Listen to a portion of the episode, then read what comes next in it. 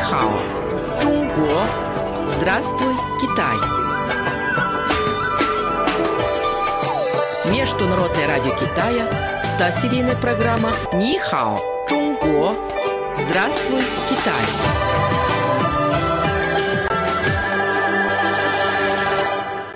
Слово на сегодня – Маудун, противоречие. Малим, какой искусный воин, герой сегодняшнего фильма. Он так ловко обращался со своим длинным копьем или мао, как оно называется по-китайски.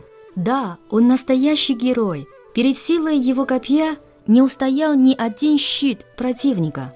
Щит по-китайски называется дун. Раз уж мы заговорили о Мао и Дун, я вспомнила одну историю, связанную с известной китайской идиомой. Ты имеешь в виду выражение «цисян маодунь», то есть противоречить самому себе? Совершенно верно.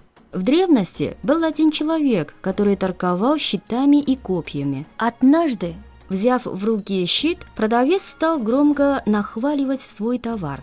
«Мой щит самый крепкий в мире. Никакое даже самое острое копье не может пронзить его». Потом он взял копье и продолжил зазывать покупателей. «Мои копья самые острые. Они могут пронзить даже самые прочные щиты».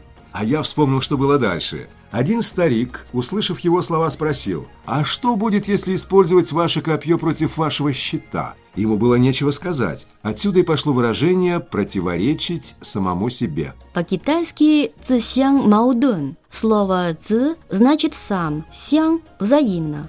Мао и Дун – это копье и щит.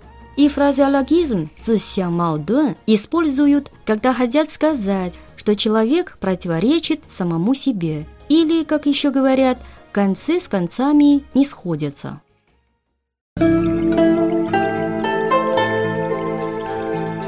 Цикл программ о китайском языке и китайской культуре «Здравствуй, Китай!» Ни хао, Чунго!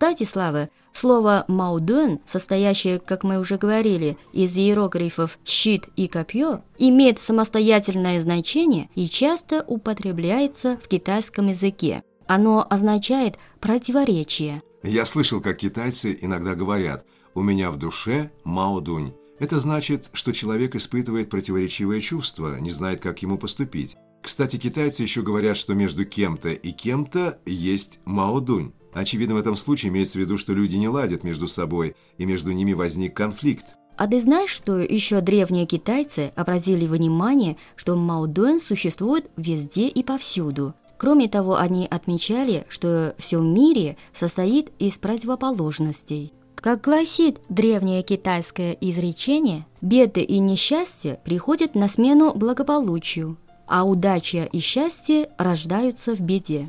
А по-русски в этих случаях говорят «нет худа без добра».